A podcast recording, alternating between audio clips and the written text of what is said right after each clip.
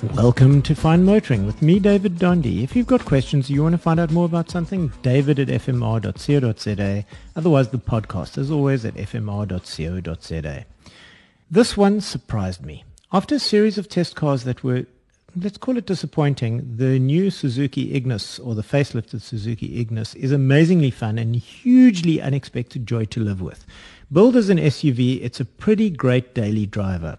The 1.2 litre engine is frugal, but more importantly, it's fun.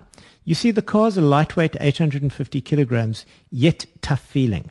The car shouldn't be fun to drive, yet it was. The five-speed manual, slick and effortless, and a delight on a mountain pass.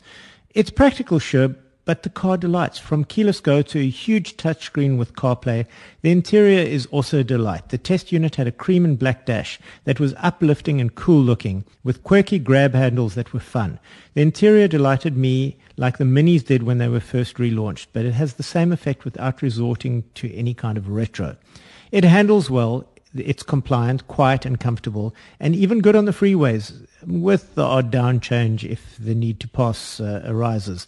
The suspension is an engineering marvel and it is definitely class leading, both on road and if you need to eat up some gravel kilometers.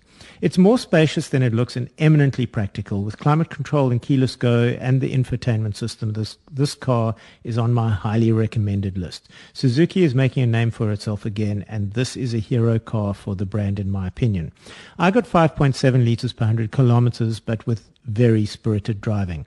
And in manual form, you're going to pick one up for 223,900 Rand or from 240,000 Rand if you wanted with the automated manual transmission. My call would be to go for the manual if that doesn't bother you. And really, such a great and unexpectedly great car. And that's it for Fine Motoring this week with me, David Donde. If you've got questions, you want to find out more about something, david at fmr.co.za. Otherwise, that podcast at fmr.co.za.